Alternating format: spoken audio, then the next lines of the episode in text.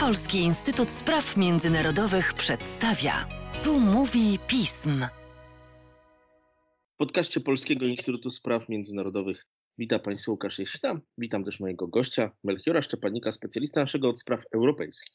Dzień dobry. Melchiorze, Parlament Europejski chce poprawić projekt wieloletniego budżetu UE, który był w ostatnich dniach i negocjacje nad nim dokładnie jednym z najważniejszych tematów w mediach. To oczywiście bardzo wiele informacji technicznych, ale, ale warto sobie o tym, o tym powiedzieć. Jak Parlament Europejski ocenił wynik negocjacji szefów państw i rządów y, sprzed kilku dni? Parlament Europejski 23 lipca przyjął rezolucję na ten temat. Taką rezolucję, w, którym, w której no, przedstawia swoją ocenę zarówno wieloletnich ram finansowych, jak i tego funduszu odbudowy, który, który im towarzyszy. Przede wszystkim parlamentowi nie podoba się to, że ten wieloletni budżet europejski szefowie państw i rządów zdecydowali się ograniczyć. To było co prawda ograniczenie tylko o 2%, ale w stosunku do propozycji Komisji Europejskiej z maja tego roku, ale jeżeli weźmiemy pod uwagę, że ta propozycja majowa Komisji y, ograniczała o 3% pierwotną propozycję Komisji sprzed dwóch lat, która i tak zdaniem parlamentu była za mała, no to już, to, to, to już to, ta redukcja robi się dość duża i parlamentowi się to nie podoba. Parlament skrytykował też fakt, że mm, w ramach Funduszu Odbudowy zredukowano tę pulę pieniędzy, która ma być przeznaczona na, na dotacje dla państw członkowskich i tutaj ta redukcja to było 20%. Poza tym parlamentowi nie, nie spodobało się też, że przyznano mu e, dość ograniczoną rolę w ramach zarządzania tym funduszem odbudowy. To znaczy o tym, czy państwa, poszczególne państwa członkowskie e, otrzymają pieniądze, będzie decydowała Komisja Europejska i będzie decydowała Rada, czyli przedstawiciele państw członkowskich. I tutaj e, rola parlamentu jest ograniczona i parlament chciałby to zmienić. No i wreszcie parlament uznał, że ten kompromis zawarty przez, przez Radę Europejską, czyli liderów państw członkowskich, jest w kilku kwestiach z, z, za mało precyzyjny. I tutaj chodzi przede wszystkim o mm, nowe zasoby własne Unii Europejskiej, czyli, te pod, czyli nowe podatki, które miałyby umożliwić spłacenie tego długu, z którego będzie finansowany Fundusz Odbudowy. To ma być innymi podatek cyfrowy i taki podatek węglowy na granicach. I parlament uznał, że to, co Rada Europejska na ten temat powiedziała, to znaczy, że będzie pracować nad, że będzie negocjować wprowadzenie tych podatków, jest jednak zbyt za mało konkretne. I tutaj parlament chciałby jakichś e, bardziej konkretnych deklaracji, kiedy się można tych podatków spodziewać, może też trochę jak, jak one będą konkretnie wyglądały. No i e, podobnie, jeżeli chodzi o ten mechanizm wiążący wypłatę funduszy unijnych z oceną praworządności. On się w konkluzjach Rady Europejskiej pojawił, ale parlament uznał, że jest zbyt niejasny i tutaj też parlament oczekuje od, od e, państw członkowskich takiej jaśniejszej deklaracji, konkretnej deklaracji dotyczącej właśnie szczegółów tego mechanizmu łączącego czy wiążącego, uzależniającego wypłatę funduszy od e, pozytywnej oceny stanu praworządności w państwach członkowskich. Więc mm, to jest zestaw głównych zarzutów, e, które parlament sformułował.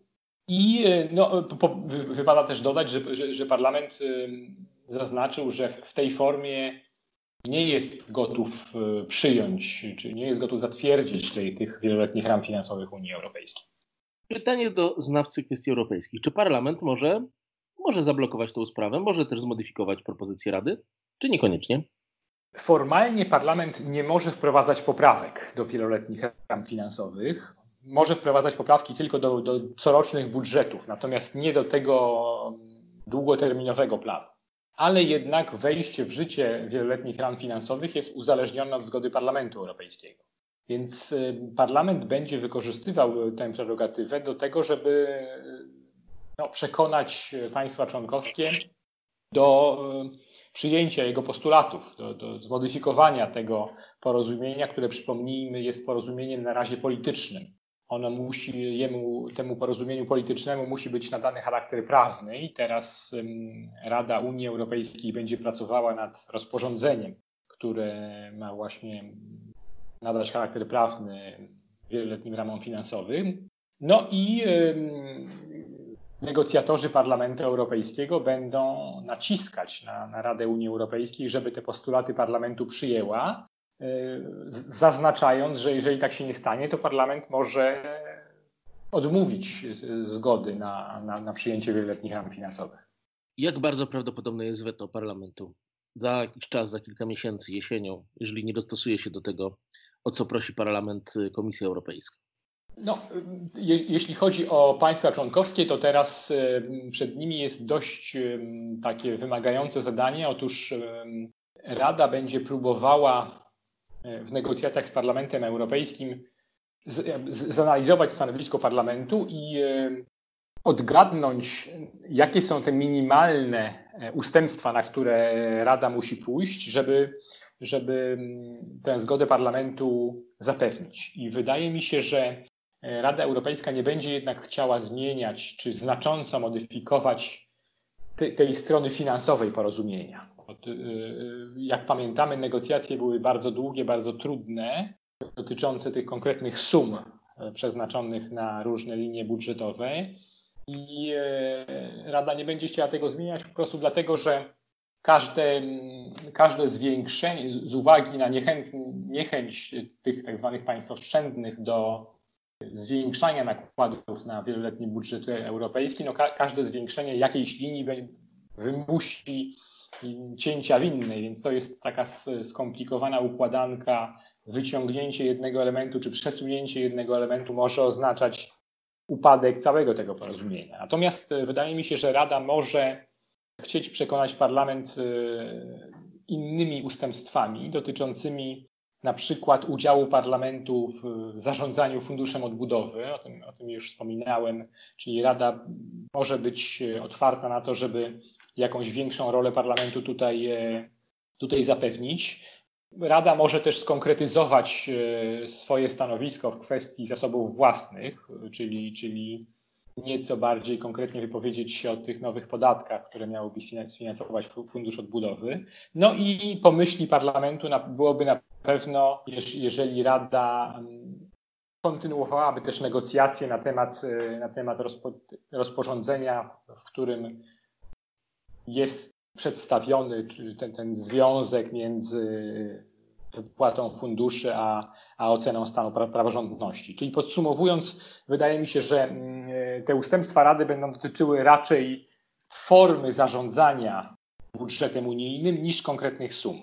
I teraz, y, czy można spodziewać się weta parlamentu? To oczywiście byłyby spore koszty wizerunkowe dla parlamentu, no bo wtedy y, powstawałby taki obraz instytucji, która jednak trochę wsadza kij w szprychy, tym, jeżeli chodzi o te wysiłki zorientowane na wspieranie europejskiej gospodarki w kryzysie spowodowanym pandemią. Parlament no, chce poprawić ten budżet, ale nie chce y, stworzyć takiego obrazu no, instytucji, która y, stwarza problemy i utrudnia działanie Unii Europejskiej. Po, poza tym Trzeba też y, zauważyć, że, że to zawetowanie budżetu przez parlament nie zwiększa szczególnie szans na jego poprawę. Parlamentarzyści zdają sobie też sprawę z tego, że jednak przekonanie państw członkowskich, szczególnie tych Europy Północnej, do zwiększenia nakładów na, na czy zwiększenia wpłat do budżetu europejskiego będzie bardzo trudne. Więc z tych dwóch powodów wydaje mi się, że to weto parlamentu jest jednak mało prawdopodobne ale y, też trzeba podkreślić, że, że parlament musi jednak coś uzyskać, ponieważ, y, jak, tak jak powiedziałem, to stanowisko y, wobec wieloletnich ram było bardzo krytyczne i, no i wizerunek parlamentu ucierpiałby też, jeżeli po takim krytycznym stanowisku potem parlament akceptowałby budżet, nie uzyskawszy żadnych ustępstw ze strony Rady Europejskiej. Więc jednak w jakichś kwestiach Rada będzie musiała wyjść naprzeciw parlamentowi. E, no, ja tutaj wróciłbym do sytuacji sprzed roku, kiedy parlament głosował kandydaturę Ursuli von der Leyen na stanowisko przewodniczącej Komisji Europejskiej. To, to była też kandydatura, która nie bardzo się podobała głównym frakcjom, ponieważ e, von der Leyen nie występowała w kampanii jak oficjalnie jako kandydat na, na szefa komisji. I jej kandydatura w parlamencie przeszła taką bardzo niewielką większością. Tam było zaledwie 9 głosów.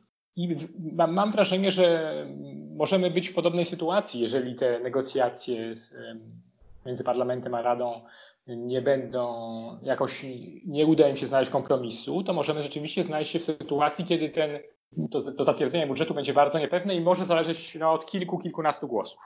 Czyli demokracja, tak jakby w Europie, ma się coraz lepiej. Tak, można tak powiedzieć. Zobaczymy, zobaczymy, co z tego wyniknie. Oczywiście zobaczymy, a ty nam na pewno o tym opowiesz. E, rekomenduję Państwu też czytanie komentarza Melchiora sprzed kilku dni, który opisuje całą sytuację w Europie y, pod tym względem nieco szerzej. Dziękuję Ci bardzo. Dziękuję bardzo.